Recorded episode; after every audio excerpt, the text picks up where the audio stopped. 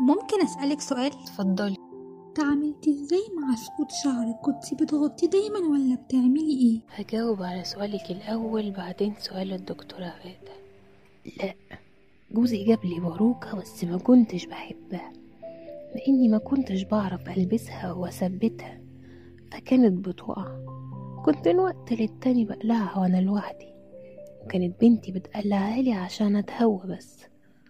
بس بعد كده كنت بلبسها تاني بس أنت كنت قايلة إنك أم وأب لطفلين ولسه قايلة حالا إن جوزك هو اللي جابلك الباروك آه رجعت لجوزي بعد انفصال 17 سنة.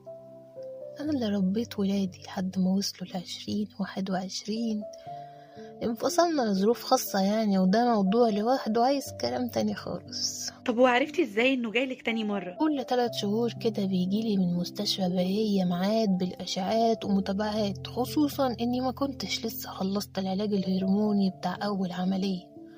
فأول ما عملت المتابعة بعد كام يوم لقيتهم بيتصلوا بيا ويبلغوني إن المرض رجع تاني. بس كده أما شكوا إنه ممكن يكون انتقل من الأولاني خدوا عينة وعملوا لي أشعات كتير منهم أشعة بالصبغة على جسمي كله. بس الحمد لله كان ورم غير الأولاني نوع غيره. وكمان ما كانش موجود غير في الثدي اللي كان فاضل وعملت تاني مرة بروستو كانسر كامل برضو واتشل الغدد.